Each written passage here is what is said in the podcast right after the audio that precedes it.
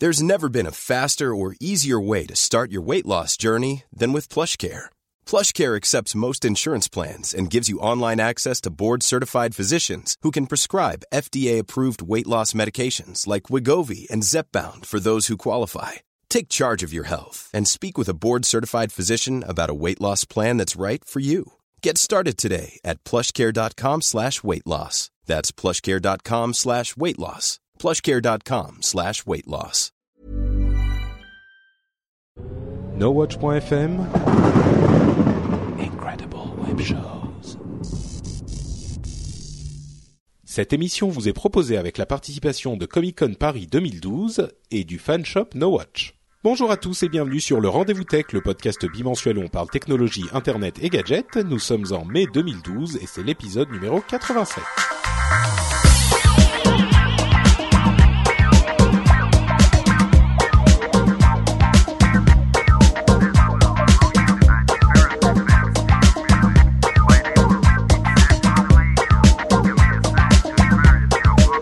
Bonjour à tous et bienvenue sur le Rendez-vous Tech, le podcast bimensuel où on évoque toute l'actualité euh, tech, internet et de tous les petits gadgets qui peuplent désormais notre quotidien. Je suis avec euh, Guillaume et je m'appelle Patrick et nous faisons une émission en couple intime, sympathique, un petit peu comme la, la précédente avec Jeff. Je change de partenaire. Guillaume a l'air un peu malade. Tu vas bien? Euh, oui, ça va très bien. Salut. Patrick. tu, tu, Qu'est-ce qui t'arrive? Tu as un rhume des foins euh, Tu non? Non, non, c'est ma copine qui vient de tousser.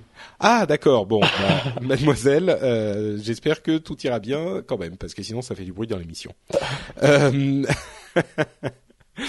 Donc, que disais-je? Nous parlons de toute l'actualité euh, technologie, internet, gadgets, et je disais et de tous ces petits appareils qui peuplent notre quotidien. C'est vrai qu'il y a, ne serait-ce que euh, quelques temps, enfin quand on a commencé l'émission, il y en avait pas autant. hein. Il y avait les ordinateurs, bien sûr, les les, les smartphones, c'était pas autant partout. Donc, euh, je suis heureux de voir que la tech et l'informatique et Internet envahissent le monde et tous les, par différents aspects, et, et donc euh, nous pouvons tous profiter des merveilles de la technologie et du progrès. C'était ma mon message euh, d'espoir du jour. Donc, nous allons parler aujourd'hui de Facebook, pas notamment. Alors, un petit mot sur Facebook avant même euh, la, suite. Bon, si, la suite du programme. Donc, Facebook, euh, Windows Desktop qui a changé un petit peu pour Windows 8, euh, le nouveau réseau social de Microsoft, des technologies incroyables dans le cloud pour les cartes graphiques de Nvidia et plein d'autres choses comme ça. Et donc, on ne va pas parler que de Facebook, mais je veux tout de même euh, adresser un petit message aux- à quelques personnes qui m'ont euh, dit que Facebook était peut-être avait occupé trop de place dans l'épisode précédent, voire euh, qu'il avait occupé euh, de, de- même pas trop de place, mais qu'on n'aurait peut-être pas dû en parler du tout parce que les histoires de bourse ne sont pas vraiment intéressantes.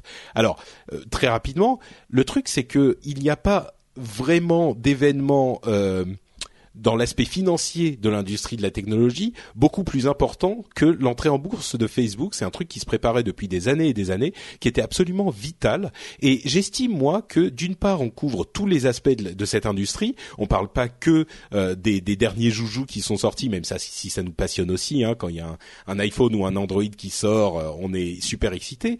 Mais on parle aussi évidemment des aspects fi- financiers quand ils sont importants. Et là c'est un c'est un élément essentiel. Disons que on ne peut pas vraiment comprendre euh, les stratégies et les orientations de l'industrie si on ne parle pas de ces choses-là. Et donc euh, comme j'espère euh, et j'aimerais faire une émission qui vous permet de comprendre un petit peu ce qui se passe dans cette industrie évidemment qu'on parle de l'entrée en bourse de Facebook. Et de, de temps en temps de, de- des différentes actualités euh, de ces choses-là.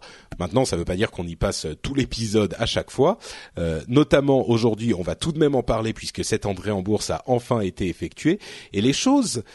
Évidemment, on pouvait imaginer qu'il y avait, qu'il y aurait beaucoup de commentaires et il y en a eu pas mal. Donc, on va discuter de ça. Avant de nous lancer, je voudrais tout de même remercier euh, Ustream qui nous permet de faire euh, cette émission en live euh, sur le net sur nowatch.net slash euh, live puisqu'ils euh, nous sont nous sommes partenaires avec eux et ils nous fournissent euh, la chaîne de live. Et ça nous permet aussi d'avoir notre petite chatroom pleine de- d'auditeurs attentifs et euh, excités qui nous répondent quand on dit des bêtises et c'est toujours euh, un moment assez sympathique de passer ce live avec vous. Donc si vous n'avez jamais suivi le live, je vous le recommande. C'est un lundi sur deux à 10h du soir et c'est sur nowatch.net slash live. Bon, alors, Guillaume, tu vas bien? T'es en forme? Oui, ça va. euh, toi, tu as analysé toutes les statistiques de l'histoire de, de l'entrée en bourse de Facebook. Pour, pour ceux qui ne savent pas, Guillaume est Guillaume de la Statosphère, euh, qui est le site qui étudie toutes sortes de stats super intéressantes. C'est sur statosphère.fr. Euh, Alors oui, il y, a toujours des statistiques euh, hyper impressionnantes euh, avec Facebook. Alors, je regarde leur évolution depuis 2008, et comme c'est des chiffres, généralement, comme c'est des nombres avec neuf chiffres, généralement, c'est toujours des, des, très grandes quantités et on parvient pas forcément à, à, se représenter euh, ce que c'est. C'est un peu abstrait, quoi. Ouais. Voilà, donc euh, en fait, euh, j'ai récupéré parmi les chiffres que, que j'ai vus, j'en ai, récupéré quatre pour, pour faire une sorte d'analogie et pour, pour dire rapidement à quoi ça pourrait correspondre. Par exemple, j'ai vu la valorisation de Facebook qui était à qui est à 103 milliards de dollars. Ouais, donc ils ont atteint les, les 100 milliards euh, comme on le pensait. Voilà, c'est 102,8 milliards exactement. En fait, il faut voir que ça correspond au PIB du Maroc. Alors, la valorisation, c'est la valeur théorique euh, de, de la somme euh, ajoutée de toutes les actions hein, au, au, tarif où elles s'échangent en ce moment. Donc oui, c'est relativement virtuel en fait. mais c'est en théorie l'argent la, que vaut Facebook si on veut le racheter. Voilà. Donc ça correspond au PIB du Maroc. Sinon, ça correspond au PIB de la Slovénie, plus celui de la, la Bulgarie. Il faut imaginer aussi que c'est huit fois le PIB de l'Islande. D'accord. Donc c'est voilà, c'est pour se rendre compte que c'est vraiment beaucoup. C'est phénoménal, ouais. Après, en termes de population, bah, ça a augmenté depuis euh, depuis les, dernières statistiques. Maintenant, ça correspondrait au troisième pays du monde derrière la Chine et l'Inde, et voire même au, troisième continent du monde, juste derrière l'Afrique, qui a 965 millions d'habitants. Ouais, puisqu'ils sont à 901 millions, je crois maintenant, quelque chose comme voilà. ça, 900 millions le troisième chiffre que j'avais repéré, c'était le temps passé sur Facebook. On passe euh, 10 on passe 10,5 milliards de minutes par jour sur Facebook. En fait, il faut imaginer que ça correspond à, c'est comme si on passait 20 000, l'humanité passe 20 000 années sur Facebook par jour. 20 000 ans, oui, effectivement, là encore. 20 000 ans par jour. C'est difficile de, ouais. Voilà, sont, sont passés sur Facebook. Mmh. On peut, selon les points de vue, on peut se rendre compte du temps perdu ou. Euh, oui, non, du, du temps à, à, comprendre ce que font tes amis et ta famille alors que tu ne l'aurais pas su sinon, parce qu'évidemment on peut pas passer tout ce temps-là au téléphone à appeler chaque personne. Et le quatrième chiffre, c'est la superficie des bureaux. En fait, j'ai ramené ça, euh, ça, ça, représente 200 000 mètres carrés, ce qui correspond approximativement au, au parc des expositions où a lieu la, la Japan Expo tous les ans. Donc, euh, c'est, euh, je crois que c'est neuf hangars colossaux. D'accord. Euh, en tout cas le parc des expositions. Pour et donc faire fonctionner Facebook. Voilà, pour faire fonctionner, euh, enfin pour y faire rentrer tous les bureaux euh, du monde entier. de Facebook, tu veux dire de, de Facebook. Ouais. C'est marrant parce qu'on a, moi en tout cas, j'ai toujours cette image un petit peu de, pas de start-up bien sûr, mais de de société qui tourne euh, de manière relativement modeste quand même. Et c'est vrai que 200 000 mètres carrés, enfin tout le parc des expos euh, où se passe euh, la Japan Expo et la Comic Con, c'est monumental quoi. C'est des milliers, des milliers de personnes. Euh, un, un, petit mot pour répondre à Kame84 Sénine euh, qui nous dit, euh, sauf que le Maroc, il a son PIB tous les ans. Évidemment, évidemment, c'est le PIB, c'est le produit intérieur brut, donc c'est ce qui est produit chaque année, et c'est même pas la richesse du pays, c'est pas la valeur du pays. Donc ça n'a, c'est pas vraiment une équivalence de ce type-là. C'est juste pour donner un ordre d'idée qu'on donne ces chiffres-là. Euh, et alors, au-delà de cette euh, ampleur de Facebook, c'est vrai qu'il y a eu une entrée en bourse un petit peu agitée, et selon qu'on est, euh, comment dire, je veux pas dire pro ou contre la bourse, mais selon qu'on est excité ou pas par la bourse, on va y voir soit la, la, la survalorisation excessive de Facebook, soit les exagérations de personnes qui ont tendance à ne pas euh, comprendre de quoi il s'agit. Alors, ce qui s'est passé en fait, c'est que Facebook a été mis en vente, enfin l'action Facebook a été mis en vente à 38 euh, dollars environ, et elle s'est, euh, elle a terminé la journée, elle est montée un tout petit peu pendant quelques quelques heures, et puis elle a terminé la journée à 38 dollars. Et aujourd'hui, au, moment où on enregistre cette émission, euh, elle est descendue un petit peu, elle est à 30, je sais plus 34 à peu près, quelque chose comme ça. Elle a perdu un petit peu de valeur. Alors, elle a perdu une dizaine de pourcents, comme nous dit Kezak dans la chatroom. et il y a beaucoup de gens qui disent ah bah voilà, en fait c'est surévalué. Alors il y a les deux réactions. D'une part, il y a ceux qui disent ah bah merde, euh, la l'action n'a pas explosé et elle n'est pas montée à beaucoup plus haut que son prix d'introduction, donc ça veut dire que l'entrée en bourse n'a pas marché. Et il y a d'autres qui vont dire ah bah voilà, elle est tombée de 10 euh, à, à, 10%, peut-être qu'elle va tomber plus, donc euh, c'était une surévaluation, donc c'était une bulle, et en fait Facebook ne vaut pas du tout cette somme. J'ai lu euh, pas mal de choses et je ne suis pas un expert, donc je risque de dire des bêtises, mais moi, ce que j'en comprends, euh, c'est un petit peu entre les deux et surtout, ce que j'en comprends, c'est que Facebook pour Facebook a super bien réussi son entrée en bourse. Euh, je vais essayer de détailler euh, l'analyse que j'ai, qui m'a paru euh, très pertinente, qui est en, en, grande partie tirée de l'analyse de Dan Scholnick sur TechCrunch. TechCrunch qui nous dit en fait il faut bien comprendre euh, le, but d'une euh, d'une euh, d'une entrée en bourse. Le but de l'entrée en bourse, c'est pas de que, que les gens achètent l'action que l'action monte très vite et que ces gens-là la revendent pour faire de l'argent très vite. Ça, c'est de la spéculation que peuvent faire les gens avec cette entrée en bourse. Mais le but pour Facebook, c'est de d'engranger autant de capital que possible. C'est une levée de capital en fait, euh, la, vente des actions, l'entrée en bourse, parce que eux, ils ont des actions euh, qu'ils offrent et une fois qu'ils les ont vendues, eh ben elles ne leur appartiennent plus. Donc l'argent, euh, les sommes auxquelles ces actions vont s'échanger ne concernent plus Facebook. Il y a plus d'argent qui va rentrer pour Facebook, qui va rentrer chez Facebook. Donc il faut qu'ils le, le but du jeu pour eux, c'est de vendre leur action au prix euh, initialement de vendre l'action au prix le plus haut possible pour euh, récupérer le plus d'argent possible, euh, de proposer ces actions donc au juste prix. Si c'est trop bas, eh ben oui, ils vont tous les vendre, mais ils ont engrangé moins d'argent qu'ils n'auraient pu. Si ils proposent l'action à un prix trop élevé, à ce moment, les, actions ne vont pas toutes se vendre et ils auront moins d'argent qu'ils auraient pu en avoir. Et donc, euh, l'idée, c'est vraiment de trouver ce juste prix que le marché pourra accepter pour tout vendre.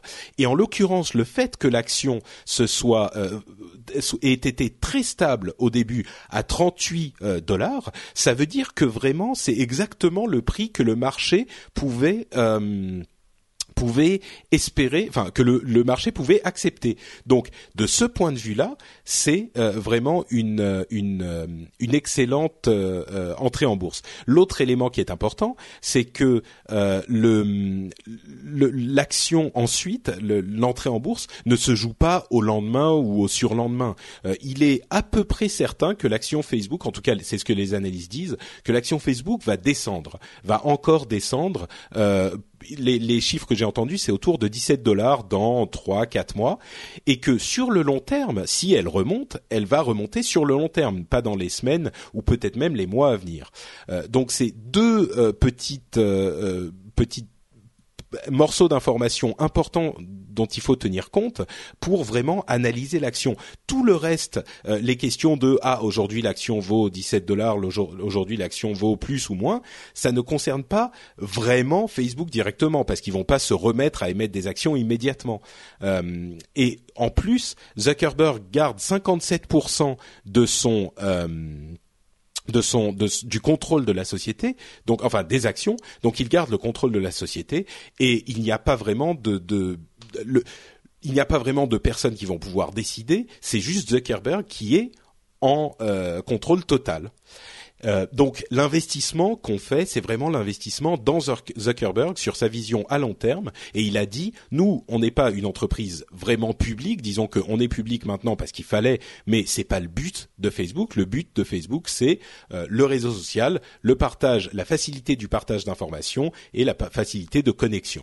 Donc avec tous ces éléments d'information, je pense qu'on peut mieux comprendre euh, ce qui s'est passé parce qu'il est très très facile de l'extérieur et, et je suis aussi aussi à l'extérieur, mais il est très facile de se dire ah ça a pas monté euh, immédiatement au-dessus du prix d'introduction euh, et les gens n'ont pas fait énormément d'argent en les revendant au bout de 6 heures, donc c'est euh, une entrée en bourse ratée. Et c'est très facile aussi de se dire ah bah voilà elle a déjà perdu 10%, donc c'est une entrée ratée ces deux analyses, à mon avis, bon, ça dépend d'où on se place, mais pour Facebook, c'est une entrée en bourse super réussie. Et évidemment, les banques qui ont fait cette entrée en bourse euh, s'en sont mis un petit peu plein les fouilles en même temps. Encore que que généralement elles prennent 7% euh, de frais, là elles prennent 1%. Euh, c'est tant la, Facebook était une, une entrée en bourse qu'il voulait avoir, qu'il voulait récupérer et gérer.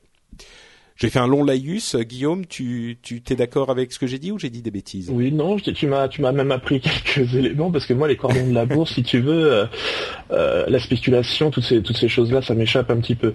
Cela mm. dit, c'est c'est très intéressant et euh, si, enfin, si je peux me permettre d'enchaîner un petit peu le. Ah bah vas-y. en fait, c'est moi ce qui m'avait, ce qui m'a intéressé. Alors ça peut, ça passe au, au second plan, mais ce qui m'a intéressé, c'est c'est tout le tout le cinéma fait par Zuckerberg autour de ça pour montrer une certaine désinvolture. Hmm. C'est-à-dire qu'il y a eu euh, la, polémique euh, autour de son euh, de son sweatshirt. Ouais, bah, que tu peux peut-être expliquer pour les gens qui n'ont pas suivi.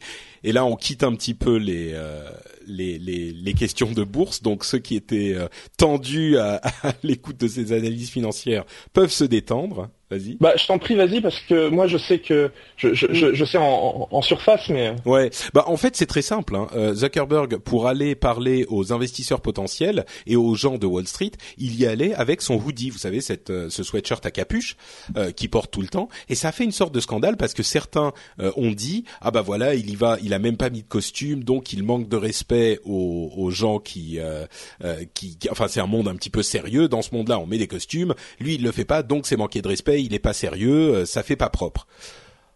Oui, bon, euh, c'est, enfin, euh, Facebook, enfin, il s'en fout Zuckerberg. Je veux dire, d'une part, son, l'entrée en bourse, il voulait pas la faire, il a été obligé de la faire parce que bon, peut-être d'une part pour lever de l'argent et ensuite parce qu'il y a cette fameuse règle euh, euh, qui dit que si on a plus de 500 euh, actionnaires, il faut absolument devenir une entreprise publique.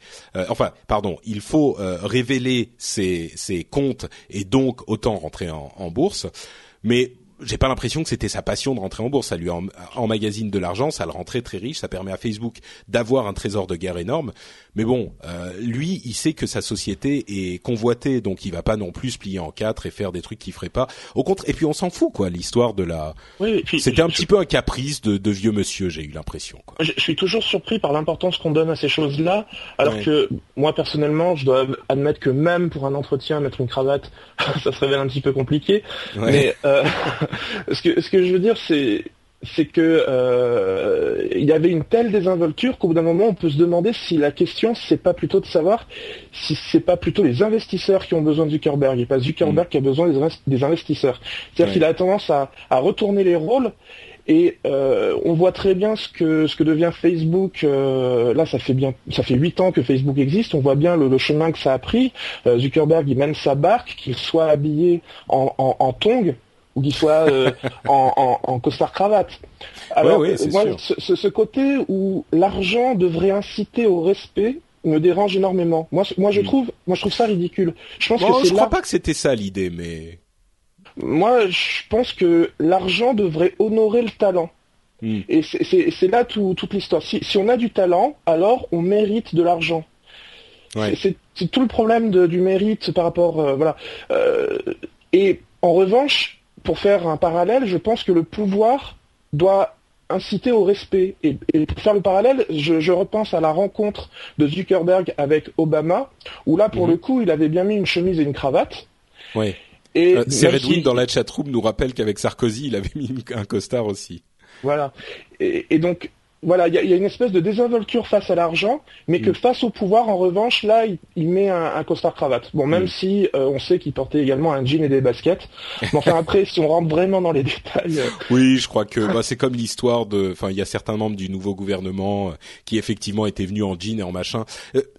oui, il y a évidemment une question de respect à avoir. Je pense que c'est clair, mais je pense pas que c'est par ce ce genre de, de, de choses qu'on peut juger du fait qu'on qu'on exprime du respect ou pas. Ça dépend des, des bon, ça dépend des, des des, du contexte, ça dépend de plein de choses, mais là, en l'occurrence, moi, ça me paraissait un petit peu surfait, quoi, l'histoire du hoodie. Bon, mais ça a fait un vrai scandale, quoi. Mais euh... même c'était une c'était une anecdote une anecdote qui était même dans la biographie et dans le film. Donc en plus, euh, le fait qu'il il, allait voir euh, les investisseurs en, pyjama et en toile. voilà, c'était euh, carrément. Là, je pense que là, c'était carrément exagéré. il, il s'est un ah, petit peu assagi par rapport à ah cette époque, quoi. Oui, tout à fait. Oui, c'est ça. Oui, c'était. Mais bon. Euh, donc autre chose toujours par rapport à cette euh, à cette entrée en bourse. Euh, d'une part, on va pas rentrer dans les détails, mais la machine Facebook a super bien fonctionné au, du côté de la communication et du des, des des, des, perspectives qu'ils ont ouvert pour l'avenir, pour dire, pour montrer aux gens, oui, Facebook reste sera quelque chose de rentable. C'était très bien fait euh, et, c'est pour ça parce qu'à un moment il y a eu un moment difficile où on pensait que Facebook ne réussirait pas à, vendre toutes ces actions à ce prix-là, donc ils, on était un petit peu inquiets et ils ont très bien joué, très bien manipulé les choses et ça s'est bien passé finalement. Euh, une chose qui euh, qui est qui a beaucoup été discuté, c'est ce que vaut véritablement Facebook. Et là, il y a énormément de calculs très savants entre les revenus et les revenus actuels euh, euh, d'aujourd'hui et la valeur totale et la manière dont on doit multiplier le nombre, euh, la quantité de revenus pour obtenir la valeur, pour avoir quelque chose de raisonnable. Là, je, je n'y connais pas très très, je m'y connais pas très très bien, donc je vais pas vous vous vous saouler avec. Je vais juste vous dire que les deux arguments qui se présentent, c'est euh, il y a deux côtés et Business Insider l'a très bien euh, résumé. Ils disent les arguments pour l'idée que la valeur va continuer à augmenter. Ils disent Facebook vient a juste commencé à, à monétiser ses utilisateurs. Euh, Facebook peut euh, ajouter des, des, dizaines de nouveaux produits qui vont générer énormément de, de enfin des milliards de revenus. Il, pour, euh, pourrait faire des paiements, des apps, des plateformes, etc. Et il pourrait avoir bientôt 2 à 3 milliards d'utilisateurs. L'argument contre tout ça, c'est Facebook n'a pas juste commencé à, à monétiser ses utilisateurs. Ils ont commencé il y a quatre ans, c'est Sheryl Sandberg qui a commencé et ils, y sont déjà depuis un moment. Donc c'est pas juste le début. Deuxièmement, euh, Zuckerberg a été très très clair en disant qu'il ne voulait pas que, que la mission de Facebook c'était une mission euh, sociale au sens euh, au sens réseau social, hein, pas au sens social dans la société. donc c'est plus social que business. Et, et troisièmement, les prochains milliards d'utilisateurs de Facebook, s'ils arrivent, ils seront beaucoup moins monétisables que le premier milliard parce que évidemment ça sera des gens qui sont dans des pays beaucoup moins riches que ceux qu'on connaît aujourd'hui. Donc, je vous laisse faire votre salade avec ça. Vous allez juger de ce qu'il est peut-être possible de faire ou pas et de la valeur de Facebook. Euh, le, ce qui est clair, c'est que personne n'a la réponse. Euh, la, la, réponse ultime et la réponse juste, euh, si on le savait, si on savait avec certitude ce qui allait se passer, bah, on serait peut-être celui qui le saurait serait beaucoup plus riche que euh, nous. Mais une petite piste peut-être, c'est un truc que j'ai trouvé très intéressant, euh, la possibilité pour Facebook de devenir régie publicitaire. Et il faut se souvenir que Google, à l'époque de leur entrée en bourse, ils n'avaient pas vraiment de modèle euh, non plus, de modèle économique, et que c'était le potentiel qui a attiré les gens, et finalement, ils ont réussi à le développer. Et là, en l'occurrence, il y a euh, des indices euh, qui nous laissent penser que Facebook pourrait se transformer en régie publicitaire, c'est-à-dire que il, vendrait de la pub sur d'autres sites que Facebook. Je vous explique comment ça marche et là on revient un petit peu dans la technique si vous êtes vous êtes euh, connecté sur Facebook, vous allez sur le site par exemple euh, nowatch.net.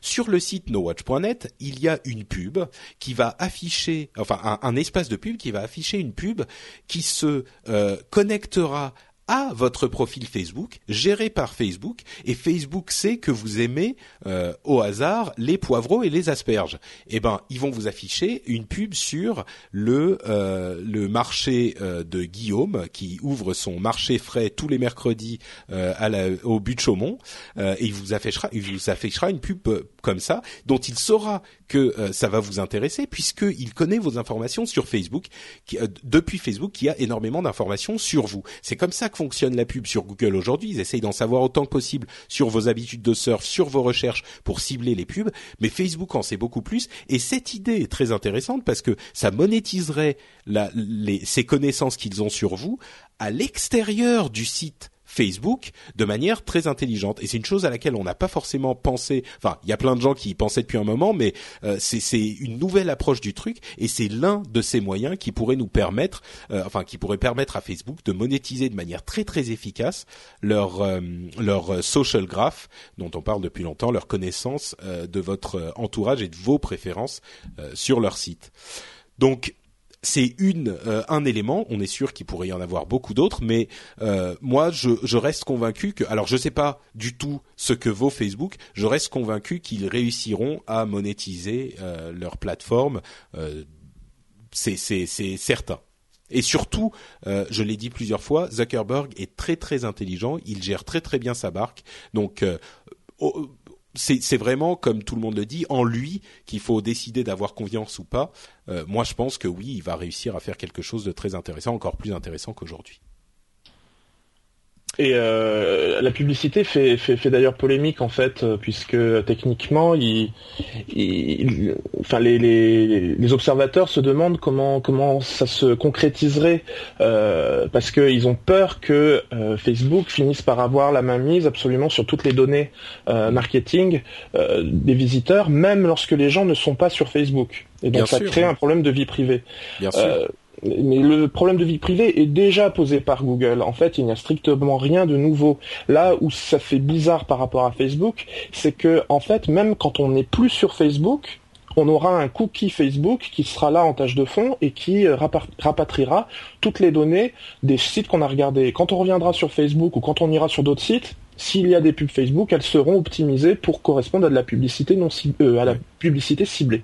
Et en fait, moi personnellement, c'est toujours la même histoire. Je préfère qu'on me, je préfère être abreuvé de publicité ciblée que d'avoir de la publicité euh, non ciblée façon ménageur 45 ans euh, comme on a à la, à la télévision.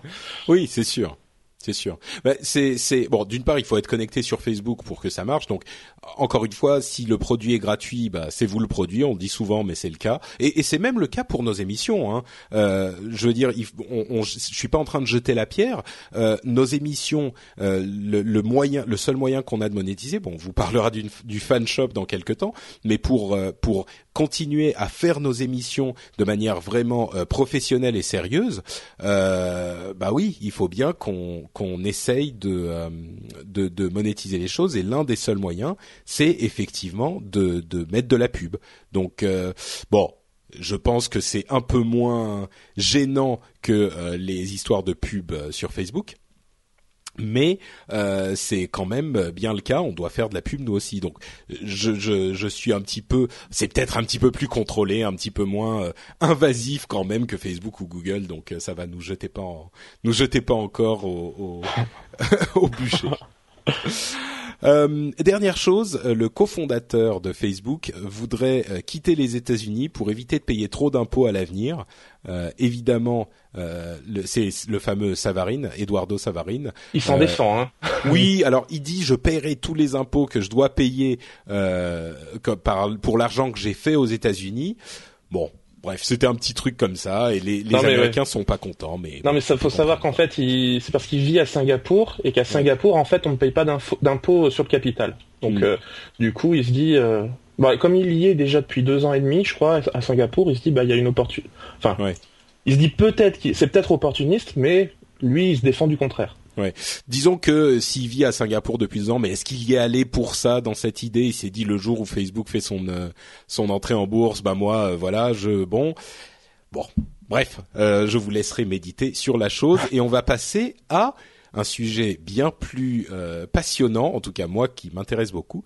Euh, c'est Windows, Windows 8 plus spécifiquement, et les différentes nouvelles qu'on a eues sur le sujet. La première, c'est le changement d'interface de l'interface desktop de Windows 8. vous vous souvenez bien sûr que avec Windows Vista, on avait eu cette interface aéro, qui est cette interface aéro glace, qui est donc l'interface avec des fenêtres un petit peu transparentes au travers desquelles on pouvait voir, eh figurez-vous qu'elle va être abandonnée dans Windows 8. Alors euh, je ne sais pas si elle sera disponible en option, mais euh, l'interface par défaut sera une autre interface qui est beaucoup plus plate, euh, beaucoup plus métro-like là encore, et qui est peut-être même un petit peu plus simple. Bon, ça change pas les fonctions euh, de l'interface. Il y aura toujours le menu ruban et, et toutes ces choses-là. Donc, pour les gens qui ne s'y retrouvent pas, vous ne vous y retrouverez pas plus dans cette interface desktop.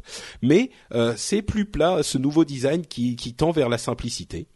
Moi, je trouve ça. Bon, j'attends de tester, mais je trouve ça pas trop mal finalement. Euh, bah, ce que j'ai vu me, me, plaît beaucoup, moi aussi. ouais, c'est euh, à vos souhaits, mademoiselle. Euh... Euh, non, non, mais non, je t'en prie. Euh, oui, donc bon, vous, vous pourrez voir ça. Il y a des euh, des images un petit peu partout. Enfin, sur le sur le blog de Microsoft, plus particulièrement, qui est blogs.msdn.com slash b slash b8. Voilà, vous avez l'adresse. et, et bon, c'est joli. Il n'y a pas grand grand chose à dire de plus, mais c'est c'est je sais pas. J'attendrai voir, mais en tout cas, c'est plus plat au bon sens du terme.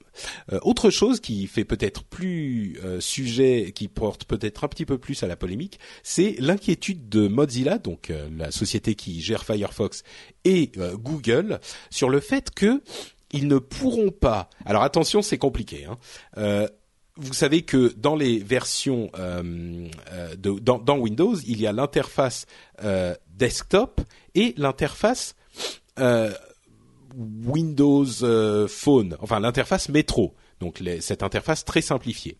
Eh bien, dans les versions euh, ARM, donc dans les versions plutôt euh, tablettes de, de Windows, donc qui n'auront pas une interface desktop complètement développée, il ne sera pas possible d'installer des programmes pour l'interface desktop. Il sera uniquement possible d'installer des apps dans l'interface Metro. Et euh, Mozilla et Google s'inquiètent parce qu'ils disent euh, ça va poser un problème euh, d'ouverture puisqu'on ne pourra pas avoir nos navigateurs dans l'interface desktop. Ça sera uniquement le navigateur Internet Explorer.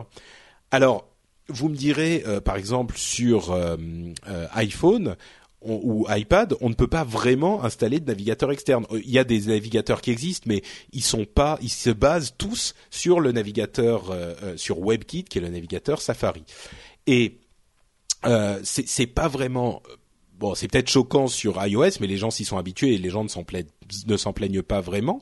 Mais sur Windows, le problème, c'est qu'il y a ces deux interfaces. Alors, l'interface desktop n'est là que pour certaines applications spécifiques. Euh, il y aura une version d'Office et quelques petites choses euh, spécifiques, euh, toujours en version ARM, hein, bien sûr. Sur les versions sur processeur Intel, l'interface desktop sera totalement complète, on pourra y faire ce qu'on veut. Mais sur ces, sur ces, ces, processeurs ARM, qui seront plutôt orientés vers la mobilité, vers les tablettes, on pourra pas.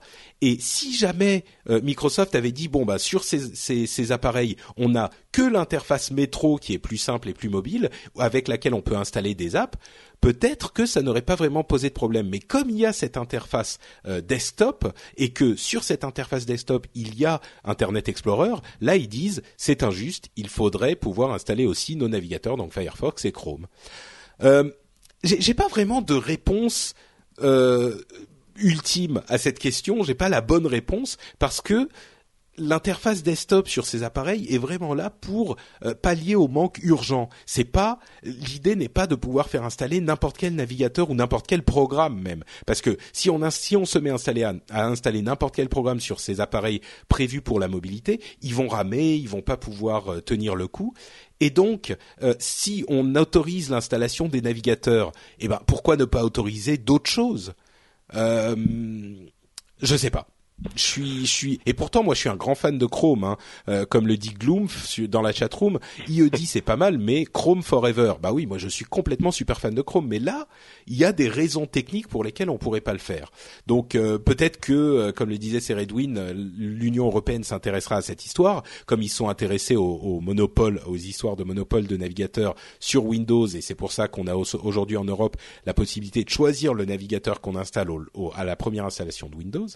Euh, je sais pas, Guillaume, toi, c'est... Oui, c'est même une approche hypocrite, euh, parce que le fait de pouvoir mettre le navigateur qu'on veut sur Windows 7 par exemple, euh, euh, c'est évident qu'on pouvait le faire. Il fallait juste inciter les gens. La, Cour européenne a, juste décidé qu'il fallait inciter les gens à pouvoir installer un, autre navigateur, alors hmm. que de toute façon, même sans les inciter, ils pouvaient déjà le faire.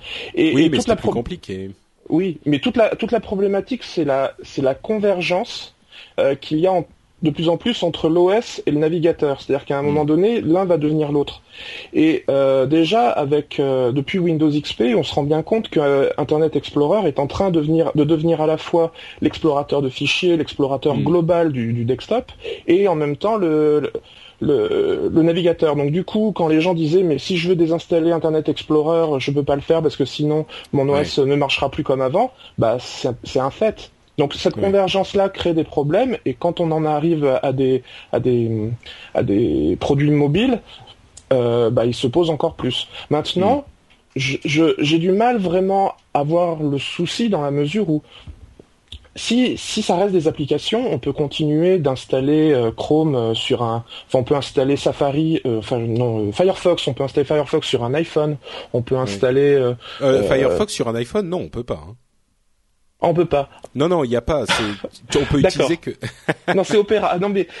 Oui, il y a Opera mobile qui est effectivement qui a des petites spécificités. Oui, ça fait longtemps que j'ai pas d'iPhone.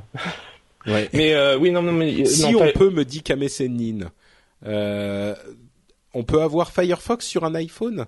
Ça me paraît étrange, ça. Je vais tester. Euh, continue à parler, je reviens. D'accord.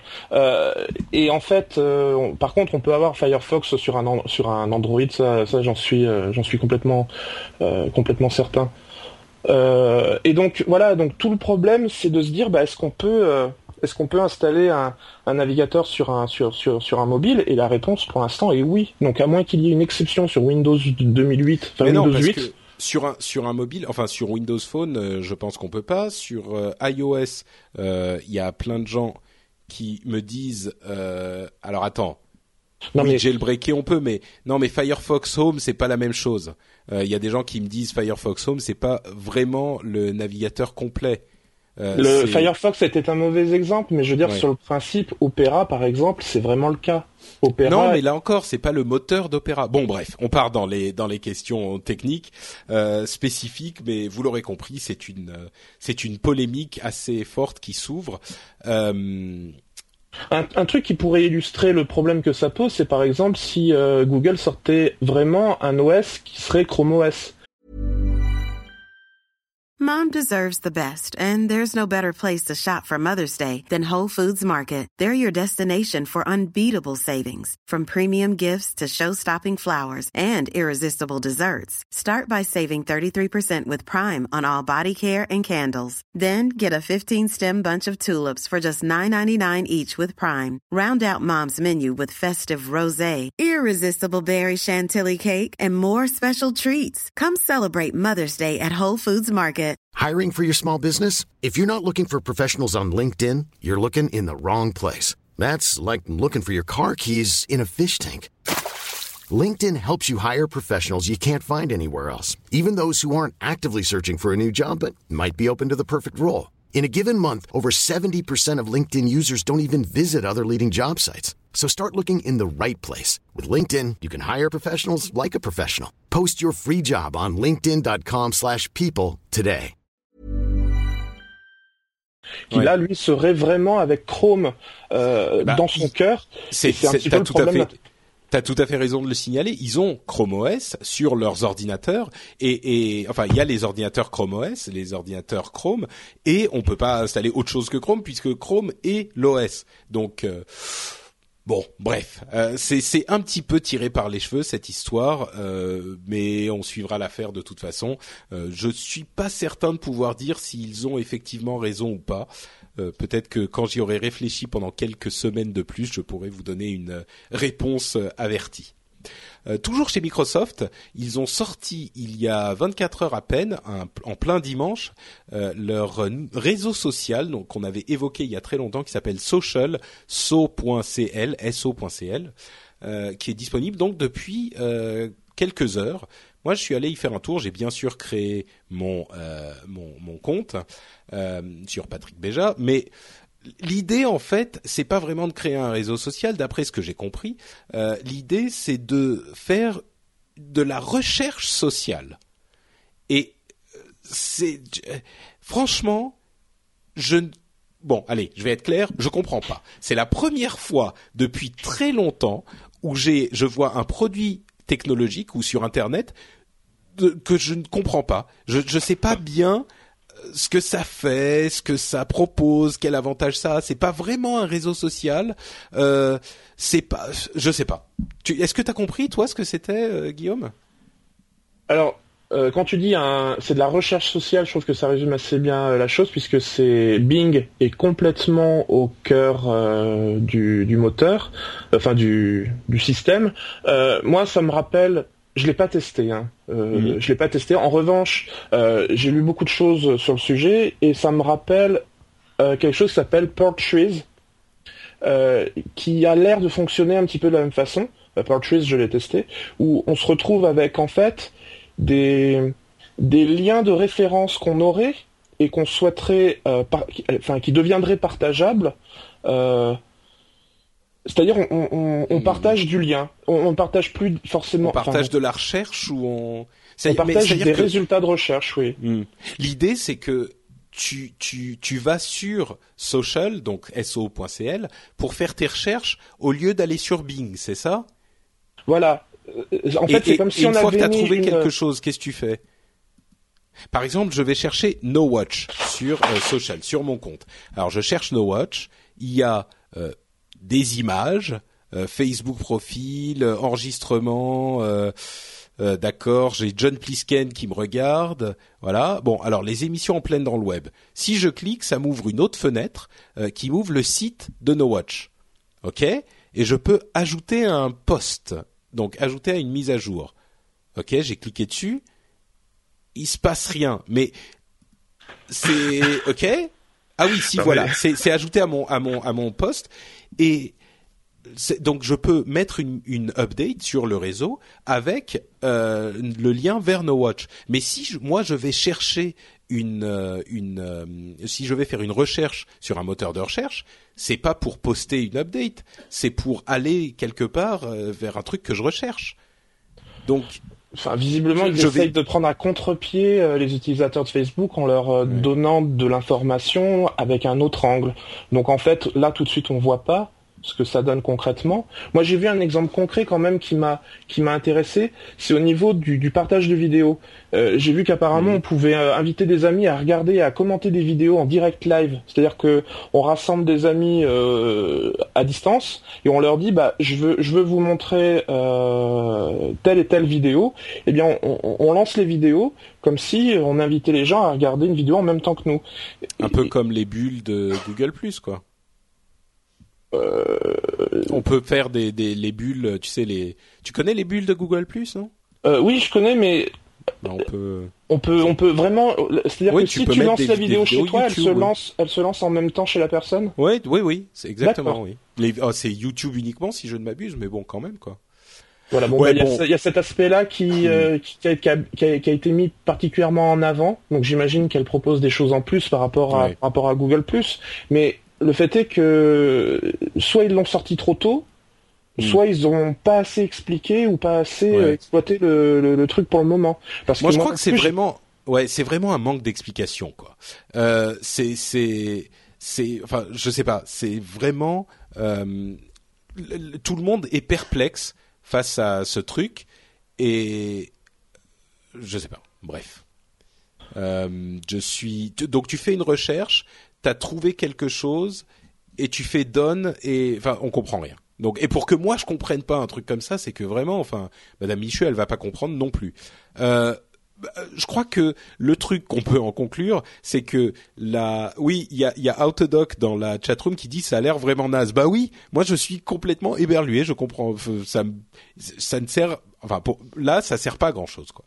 Euh, je pense que ce que ça veut dire, c'est qu'il y a euh, un rapprochement entre le social et la recherche, euh, de la même manière que Google a fait, euh, a créé Google Plus et que c'est un axe majeur de leur de leur stratégie. Et de la même manière que Bing a récemment initié cette a, eu cette initiative Bing plus social qui ajoute des éléments de social dans leur recherche là c'est encore un autre effort dans ce sens-là peut-être que on comprendra un petit peu plus euh, dans les jours qui viennent. D'ailleurs, si vous y comprenez un petit peu plus que nous, euh, si vous comprenez un petit peu plus que nous, venez sur nowatch.net sur euh, le blog de l'émission et expliquez-nous parce que je serais vraiment curieux d'avoir ces explications.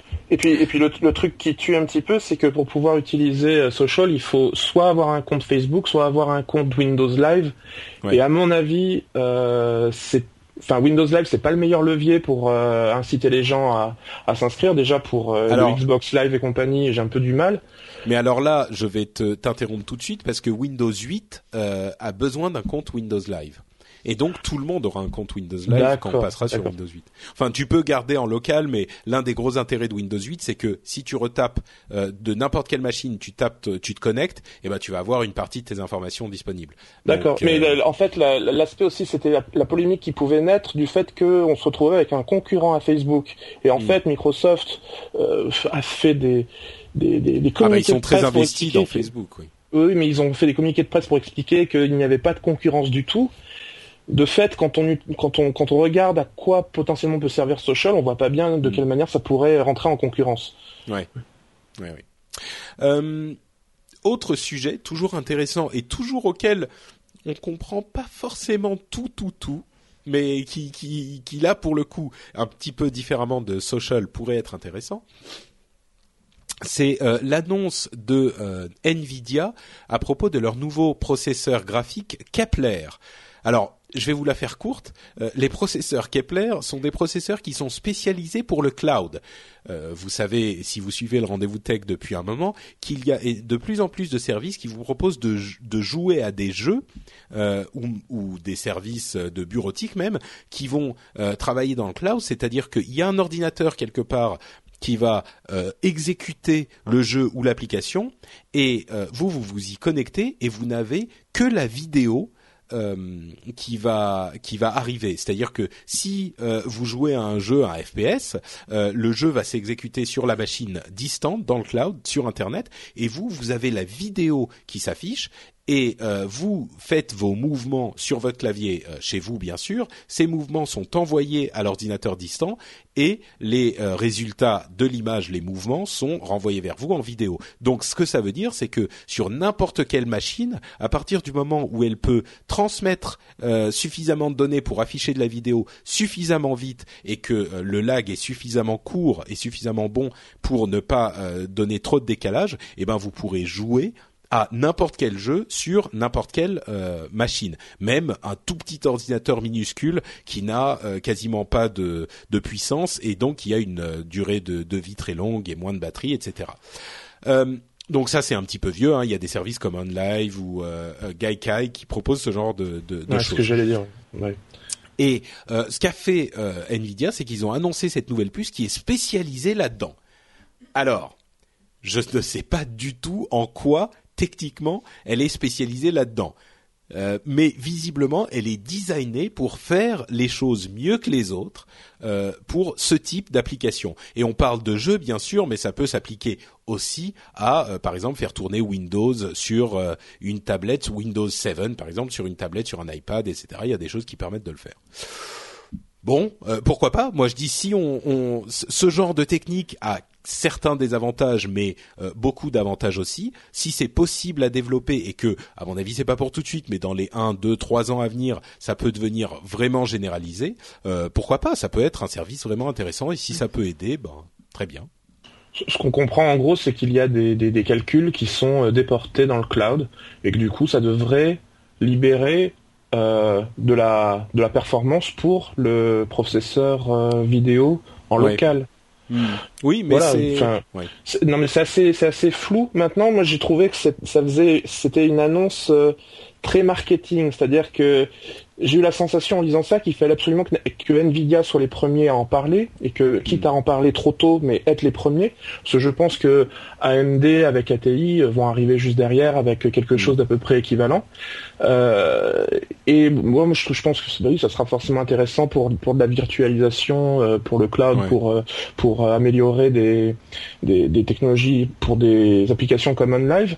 Mais le, le truc, la contrepartie que je me dis, le, le l'écueil qu'il va falloir éviter, ça, sera qu'au bout d'un moment, à force de solliciter Internet pour absolument tout, on va se retrouver dans une dans un dans un fonctionnement technologique où Internet va devenir aussi indispensable que l'électricité. Ah C'est-à-dire bah, que si même c'est déjà le cas, hein, ça, on y arrive de toute façon.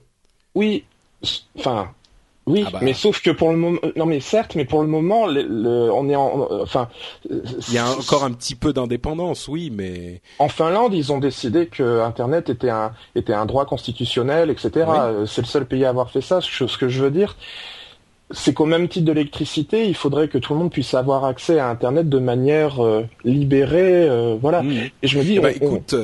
Bah, c'est, moi je pense que c'est dans cette direction qu'on va et que le, la réaction à avoir, euh, à mon sens, hein, en tout cas, c'est justement c'est pas de se dire ah bah oui mais ça va être gênant si jamais Internet disparaît. C'est le fait de se dire ah, donc il faut s'assurer que tout le monde a accès à Internet tout le temps et de manière très très euh, efficace euh, quoi qu'il arrive, et considérer Internet comme un droit fond. Enfin, considérer Internet comme l'électricité. On va pas couper l'électricité à qui que ce soit. Je suis entièrement d'accord avec toi. Seulement, je suis, je suis assez pessimiste.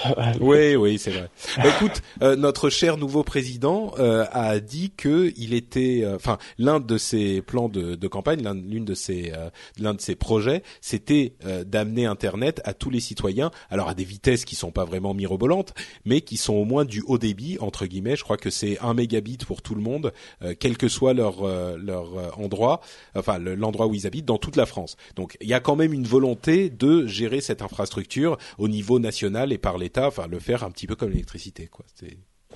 Oui, espérons. Lionel G dit euh, même l'électricité n'est pas un droit. Euh, EDF peut couper le courant. Bien sûr, on peut couper le courant quand tu payes pas ton électricité, c'est évident. Mais euh, c'est pas de ça que je parle. Ce que je veux dire, c'est que euh, si jamais tu là on, en revient à parler de, de des histoires de Adopi et tout ça. Si jamais tu télécharges un truc illégalement, on peut ce que je voudrais, c'est qu'on puisse te euh, te te t'inculper euh, pénalement parce que tu as euh, fait quelque chose d'illégal, mais on va pas te couper Internet au même titre qu'on va pas te couper l'électricité. Tu vois, c'est c'est et ensuite l'autre chose, c'est qu'il faudrait, à mon sens, un effort sociétal pour développer l'infrastructure du net, au même titre qu'on a eu des efforts sociétaux pour les infrastructures des routes, du chemin de fer, de l'électricité, de l'eau. bon, voilà, ce genre de choses. Quoi, ça fait partie des infrastructures. Mais bon, par contre, oui, si tu payes pas ta facture free pendant six mois, euh, ils vont te couper les, ils vont te couper Internet. Ça, c'est, ça c'est clair. Oui, c'est pas euh, free, c'est, c'est, tu vois, free, ça veut pas dire gratuit vraiment. Hein, c'est, c'est juste le nom de la société. Free, c'est pas gratuit. Bon. Non, mais ce qui serait génial, ça serait d'avoir un Internet global euh, où on, on s'affranchit de tous ces problèmes-là, et puis euh, bah, on a une espèce de, de, de, de, connexion Wi-Fi disponible euh, tout le temps. Voilà. Ah. oui, oui. Eh ben, écoute, justement, en parlant de Wi-Fi, euh, il y a des choses qui se passent dans le monde merveilleux du Wi-Fi. Euh, est-ce que tu connais le Wi-Fi AC Alors, je connaissais pas. 102.11 AC. Moi, je connaissais le B. Je connaissais pas encore le AC.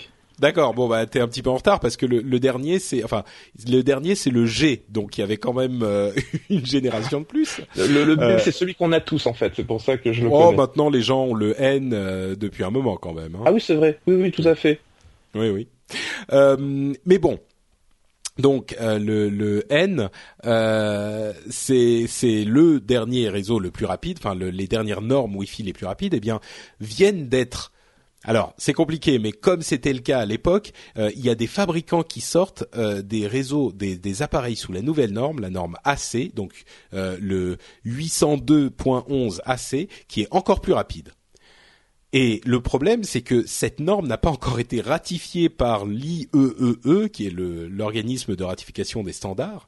Euh, et donc, les appareils qui sont en train de sortir sont peut-être pas compatibles avec les appareils qui sortiront une fois que la norme aura été ratifiée, mais euh, ils seront peut-être compatibles quand même. Et en plus, c'est euh, ça va prendre du temps à être ratifié, comme c'était le cas avec les autres standards. Il y avait des équipements qui étaient sortis un petit peu avant qu'ils soient ratifiés, six mois, un an. Euh, et en plus, le truc, c'est qu'ils ont énormément d'avantages. Et que donc tout le monde va les vouloir. Donc il va y avoir une période de flottement de six mois, un an, on va dire, où les choses vont être en train de s'installer. Euh, mais ça sera pas complètement durable. Mais juste pour vous donner un petit peu l'eau à la bouche, euh, je, je, vais vous donner juste un chiffre. On peut atteindre des vitesses de 5 à 7 gigabits par seconde, ce qui est euh, énorme. Euh, ça fait bon pour vous pour vous donner un, équivalent pratique, c'est 1 gigaoctet euh, à peu près un petit peu moins d'un gigaoctet par seconde. C'est-à-dire que c'est aussi rapide, voire plus rapide que le USB 3 qui n'est pas vraiment encore implémenté partout, qui commence à arriver un petit peu partout. donc ça voudrait dire que on pourrait vraiment se passer de, des câbles, c'est-à-dire que c'est aussi, enfin suffisamment rapide pour faire à peu près tout ce dont on a besoin. Euh, il y a très peu de transferts de données qui auraient vraiment besoin de, de, de vitesse plus rapide que celle-ci. Donc euh, même une connexion euh, filaire à votre réseau Ethernet ne sera pas forcément nécessaire. Donc on baisserait les taux de latence. Pardon, vas-y. Pardon, je disais, on, on, baisserait les taux de latence à un point que le streaming deviendrait possible, même pour jouer à des jeux vidéo pour le coup. Par exemple, oui. Donc bon, c'est c'est c'est un petit peu comme je vous disais pour pour vous donner l'eau à la bouche. Je pense que pour être vraiment pour être un petit peu raisonnable, il faudra pas s'y intéresser avant encore six mois, un an, euh, pour que ça soit un petit peu plus standardisé. Et puis il faut juste se méfier euh, de la différence qu'il y a entre le débit théorique et le débit réel, parce qu'il nous annonce toujours un débit théorique et souvent il faut diviser les, chiffres par 5, 6, voire 7. Là, en l'occurrence, bon, je vais pas rentrer dans les détails, mais il y a des techniques du type, euh, il y a plusieurs antennes et quand il, euh, il récupère un signal, euh, il va concentrer tout le signal sur une antenne pour pouvoir vraiment avoir un bon un signal de bonne qualité. Enfin, donc on pourrait vraiment effectivement avoir des, des trucs qui fonctionnent, peut-être pas au débit maximum théorique, mais un débit raisonnable. Ah mais c'est c'est très, ça fait très envie en tout cas, ouais, c'est clair. C'est sûr. Euh, bah écoutez, on va euh, faire une petite pause et vous parler de nos sponsors puisqu'on en a deux avant d'enchaîner avec les news et rumeurs. Et donc pour les sponsors, je vais commencer par Comic Con Paris qui, comme l'année dernière, va accueillir No Watch. Et j'espère que vous serez euh, nombreux à venir nous voir sur notre grand stand. Moi, normalement, j'y serai le vendredi et le samedi, donc j'espère que vous viendrez me dire bonjour. En tout cas, le samedi, c'est sûr. Euh, ça sera du 5 au 8 juillet 2012. Et euh, alors, Comic Con, ça se présente plus vraiment, vraiment. Je vous le rappelle à peine pour le cas où vous seriez euh, tombé dans un puits et que vous auriez oublié que c'est en juillet euh, à Paris. Euh, c'est le, le, festival des cultures. Je crois que le, le, titre officiel était en tout cas le festival des cultures de l'imaginaire. c'est sur la, les comics et le monde des comics et des jeux vidéo et tout ce qui entoure tout ça. il faut savoir que le billet de la Comic Con euh, vous donne aussi le droit d'entrée à la Japan Expo puisqu'ils arrivent en même temps. Donc euh, vous pouvez acheter un billet euh, et vous pourrez aller aux deux. Donc c'est une valeur intéressante. Et dans tous les cas, c'est déjà une une expo super sympa pour à laquelle vous devriez aller si vous pensez que vous êtes un petit peu geek. Si vous n'y êtes jamais allé, vraiment ça vaut le coup. C'est un truc à voir quoi. C'est une expérience. C'est vraiment cool. on est à 45 jours, donc il est temps de vous acheter vos billets parce que généralement il y en a pas pour tout le monde. Euh, normalement, on devrait avoir une bannière sur le site. Euh, c'est ah oui, bah elle est là, je la vois. Euh, si vous voulez acheter un billet, faites-moi plaisir, passez sur le site, vous allez sur nowatch.net et puis vous scrollez un tout petit peu en bas et puis à l'endroit où il y a toutes les, les publications, euh, il y a un petit euh, bandeau euh, Comic Con. Si vous cliquez dessus, eh ben ça nous aide forcément puisque ça nous ça dit à Comic Con que vous êtes passé par nous pour acheter votre billet. et donc, comme je le disais, ça vaut le coup de toute façon. Mais en plus, nous on y sera Donc vous pourrez venir nous voir. L'année dernière, on s'est super bien marré, c'était vraiment sympa de tous vous rencontrer. On a fait des émissions en live, tout ça, tout ça. Et cette année, ça va être encore mieux. On va faire encore plus de trucs. Donc j'espère que vous viendrez nombreux nous dire bonjour. quand je dis nous, c'est tout No Watch. Hein. Il y aura presque tous les animateurs, enfin une bonne partie en tout cas. il y aura des, des, des, enfin venez, vous ne le regretterez pas. Enfin, je, je, je pense et je l'espère. Autre chose, c'est le fan shop No Watch que vous connaissez maintenant. Euh, il y a deux boutiques dont une est en jachère. Le workshop qui est là pour faire des t-shirts est en jachère en ce moment, et donc il y a pour le moment juste le fan shop. Et le fan shop, c'est une boutique euh, qu'on a un petit peu euh, réimaginé et imaginé nous-mêmes. C'est-à-dire que c'est des produits euh, qui sont euh, designés par euh, les instances designeuses de No Watch. il y a des planches vinyles, vous savez, des calcomanies à mettre sur vos appareils mobiles ou sur vos vos ordinateurs. il y a des stickers métal, enfin euh, vous avez les trucs un petit peu plastiques qui sont durs, euh, des planches de stickers normaux, euh, il y a des badges, etc., etc. plein de petits produits vraiment sympas. Il y a des packs qui sont pas trop chers. Et à propos de pas trop chers, c'est vrai que la boutique précédente, c'était les produits commençaient autour de 15 ou 20 euros. C'est vrai que c'est pas forcément à la portée de toutes les bourses. Si vous voulez filer un petit coup de main comme ça, et eh ben là il y a par exemple des écussons qui commencent à 5 euros. Donc ça va de 5 à 20 euros pour les prix euh, des, des, produits individuels, donc c'est un petit peu plus abordable. Euh, c'est encore plus euh, personnalisé par No Watch, c'est-à-dire qu'on les fait vraiment, on les on les envoie nous-mêmes, etc. Donc tout l'argent nous revient en plus, donc c'est encore plus un moyen de nous de nous soutenir et moi, je pense que ça vaut vraiment le coup. C'est des trucs sympas. Donc, euh, en tout cas, euh, allez y faire un tour. C'est nowatch.net et vous allez sur les boutiques ou alors directement nowatch.net slash fanshop. Euh, regardez, jetez-y un coup d'œil. Je pense qu'il y a des trucs qui vous plairont. Voilà pour les sponsors et on va conclure l'émission avec les news et les rumeurs. une série de petites news comme ça. HP supprime 25 à 30 000 emplois. Enfin, c'est colossal. Moi, c'est le, le, le, chiffre qui me fait presque, enfin, ça me, ça me, je suis éberlué quoi. 25 à 30 000 emplois, c'est monstrueux. Ah, c'est énorme. HP, c'est vraiment une grosse boîte. C'est-à-dire HP, quand ils ont racheté EDS en 2008, ils, totalisaient 325 000 employés, ce qui est déjà colossal. Il y a peu d'entreprises qui peuvent, euh, où la comparaison est, faisable. Du coup, 25 000 employés, on se rend compte que ça fait, je crois, euh, ça fait bah 12%. Ouais, là ils sont à 320 000 employés, donc ils ont déjà un petit peu dégraissé, euh, et, et ils, ils, ils, suppriment environ euh, 10 à, 12, à 15 ouais. D'accord. C'est Meg en fait... Whitman qui l'a annoncé. Euh, Visiblement, ils ont ils ont étalé dans le temps parce qu'en fait, moi j'ai retrouvé une news de septembre 2008 où on nous a où on nous annonçait que 24 700 employés allaient être euh, virés dans les trois années à venir, c'est-à-dire entre mhm. septembre 2008 et septembre 2011. Ah bah oui, là ils s'y remettent. Donc en fait, les 25 000, j'avais juste un doute, c'est-à-dire que les 25 000 qui étaient annoncés en 2008 ont effectivement été virés, et là il y a à nouveau une charrue de, de, de, 25 000. Ouais. Donc. Euh... Ouais.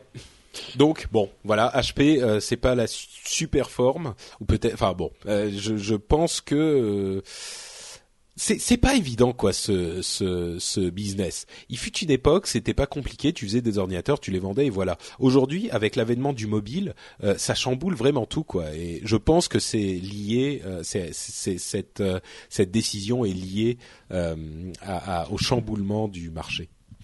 Euh, on vous parlait du, du, président de Yahoo la semaine dernière, enfin il y a pendant le dernier épisode avec ces histoires de euh, qu'il a de, du fait qu'il ait bidonné son CV. Et ben finalement il a été viré. Donc voilà, c'est c'est réglé. Euh, il a été mis dehors. Donc on se posait la question est-ce qu'il devrait être mis dehors ou pas? Entre parenthèses, ne, ne, rigolez pas trop non plus parce que le, le après qu'il ait qu'il y ait eu cette histoire de de, de CV, euh, il a appris qu'il avait un cancer. Donc euh, bon, c'était pas vraiment sa semaine au pauvre gars. Euh, donc bon, en plus de toute façon, il aurait peut-être été obligé de, de partir pour s'occuper de sa santé. Mais quoi qu'il en soit, il a été viré par le board. Donc maintenant, c'est réglé. Ouais, non, tu voulais non, mais Non, puis par rapport à la santé de Yahoo, j'ai remarqué qu'il y avait énormément de gens qui, euh, qui utilisent Flickr de manière assez euh, euh, assez prononcée. Et en fait, ça fait trois ans qu'ils ont très peur que Flickr soit vendu ou que d'un seul coup ça ferme. Et il y a une recrudescence d'applications qui servent à rapatrier les photos qu'on peut trouver sur qu'on peut trouver sur Flickr. Donc en fait, il y a une espèce de, de, de, de paranoïa qui s'installe petit à petit où on se dit le, gros Flickr, qui est quand même la référence en termes de, un équivalent de YouTube pour les photos, on se dit, bah, on espère que, Yahoo s'en sortira au moins grâce à, pour Flickr et grâce à Flickr. Mmh. Ouais. Je suis d'accord. À mon avis, c'est un petit peu léger pour sauver Yahoo, mais bon. Euh, Facebook, euh, bon, il y avait l'histoire du App Center. Il propose des apps dans l'application Facebook pour appareils mobiles. Il propose des apps, enfin, de vous rediriger vers des apps qui utilisent Facebook, qui une approche intéressante euh, pour euh, étendre encore leur leur hégémonie.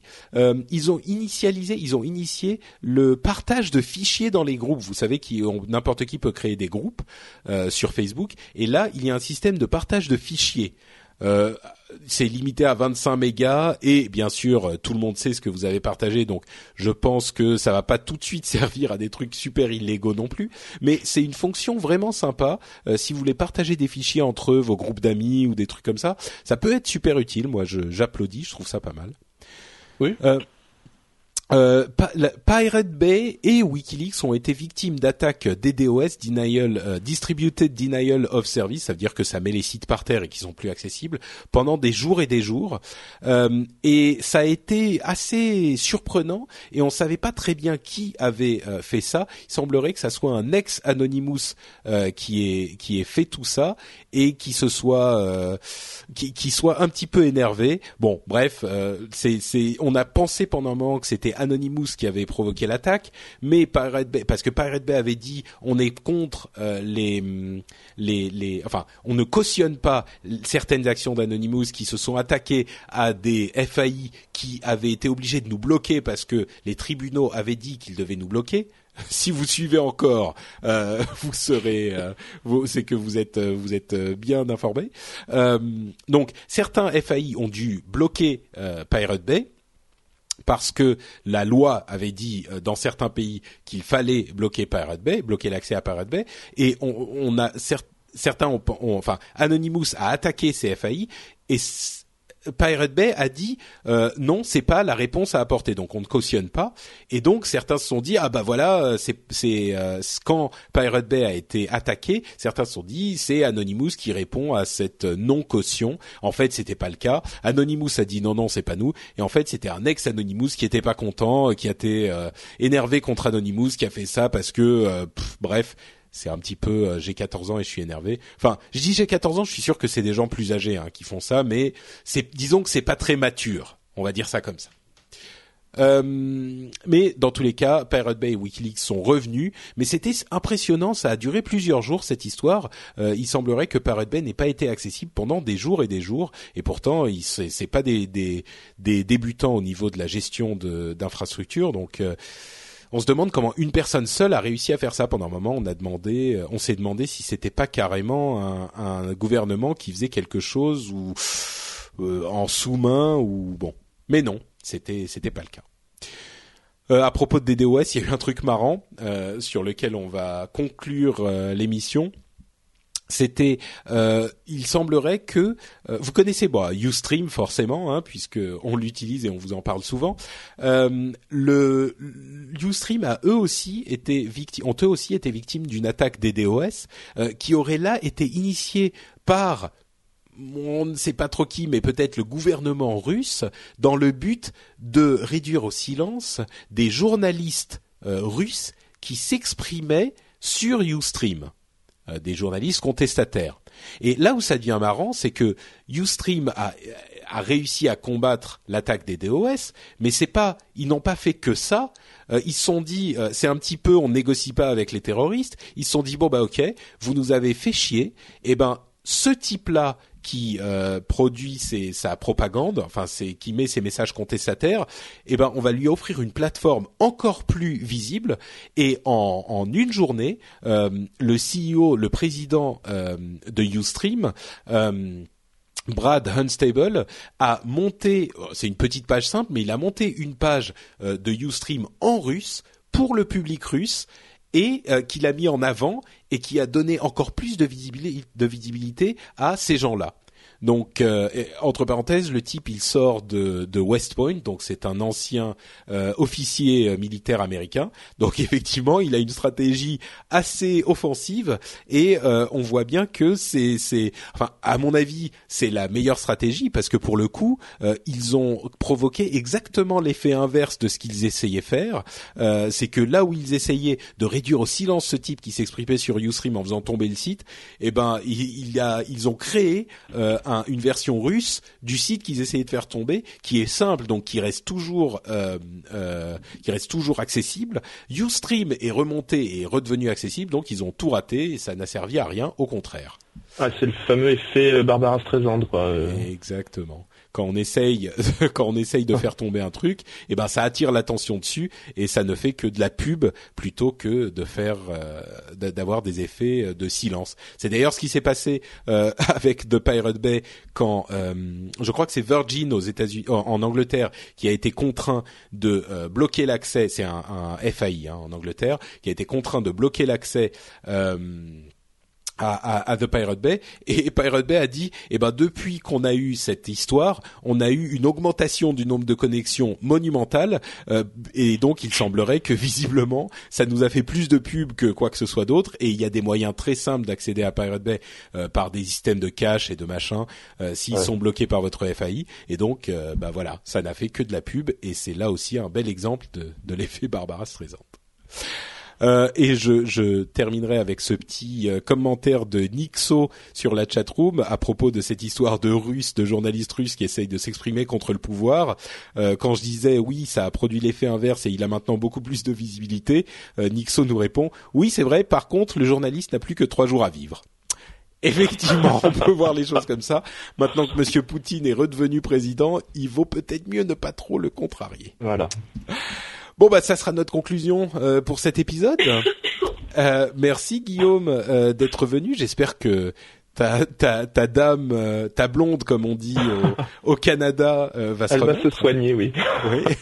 Euh, je, je te jette pas la pierre. Euh, ma ma fiancée a elle aussi une petite crise de toux. C'est peut-être en fait quand nous on se met à faire du podcast, euh, ça, ça provoque une allergie chez nos compagnes. Voilà exactement, c'est probable. Je vais en discuter avec elle. bon, en tous les cas, c'était sympathique.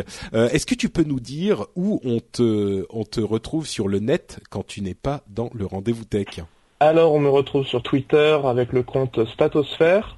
Euh, on me retrouve surtout sur le site statosphère.fr si vous aimez les statistiques, le référencement, euh, le web analytique, tout ce qui a un rapport au, au e-business, e-marketing, bah, vous pouvez visiter statosphère.fr.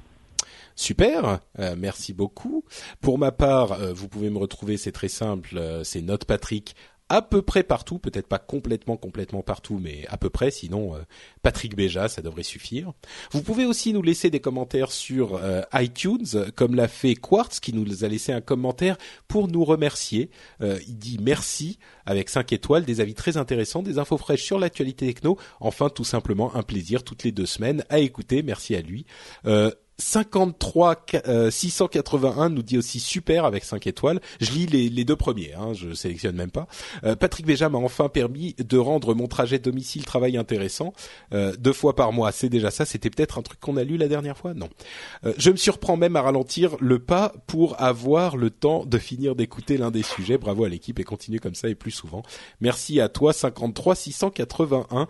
Et si comme vous voulez laisser des commentaires et des notes sur iTunes, ça nous fait euh, toujours très plaisir et en plus ça nous aide puisque d'autres personnes pourront découvrir l'émission par ce biais et c'est forcément euh, un bon coup de pouce que vous pouvez nous filer. Je conclus en disant que si vous appréciez les podcasts, vous en trouverez forcément d'autres qui vous plairont sur nowatch.net. On vous en parle régulièrement. Euh, vous pouvez aller voir les commentaires de l'émission, euh, les, les, liens de l'émission, donc vous pouvez y aller de toute façon. Mais tant que vous y êtes, vous pouvez aussi découvrir d'autres émissions euh, qui vous plairont peut-être. Il y en a plein sur plein de sujets différents. si vous vous dites par exemple que vous aimez le cinéma, que vous aimez les séries télé et que ben, quand vous êtes dans le métro ou euh, je sais pas moi dans dans la, la baignoire ou euh, au boulot que vous êtes en train de faire une tâche un petit peu répétitive et que vous aimeriez bien avoir un truc qui vous fait marrer et qui vous intéresse dans les oreilles, eh ben vous pouvez euh, aller écouter un épisode de Season 1 ou de Split Screen ou de Saturn par exemple. Hein. Je donne quelques exemples, mais il y en a bien d'autres sur plein de sujets. Euh, donc NoWatch.net réunit plein d'émissions sympathiques et on vous invite à aller y jeter un coup d'œil. C'est terminé pour cet épisode du Rendez-vous Tech. On vous retrouvera dans deux semaines. Ça sera le 4 juin, si tout va bien. Euh, on conclut en faisant une grosse bise à la chatroom, en la remerciant d'être toujours présente et animée. Et on vous donne donc rendez-vous dans deux semaines pour le prochain épisode. Merci à tous et à très vite. Ciao, ciao.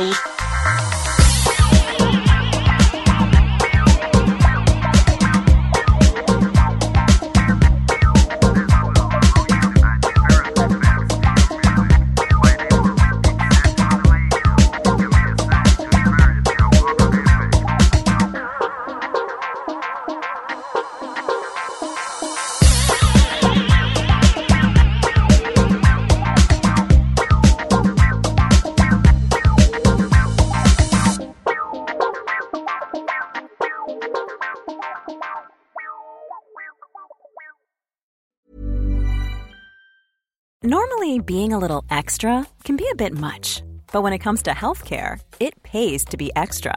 And United Healthcare makes it easy with Health Protector Guard fixed indemnity insurance plans. Underwritten by Golden Rule Insurance Company, they supplement your primary plan, helping you manage out of pocket costs without the usual requirements and restrictions like deductibles and enrollment periods. So when it comes to covering your medical bills, you can feel good about being a little extra. Visit uh1.com to find the Health Protector Guard plan for you. Even on a budget, quality is non negotiable. That's why Quince is the place to score high end essentials at 50 to 80% less than similar brands. Get your hands on buttery soft cashmere sweaters from just 60 bucks, Italian leather jackets, and so much more.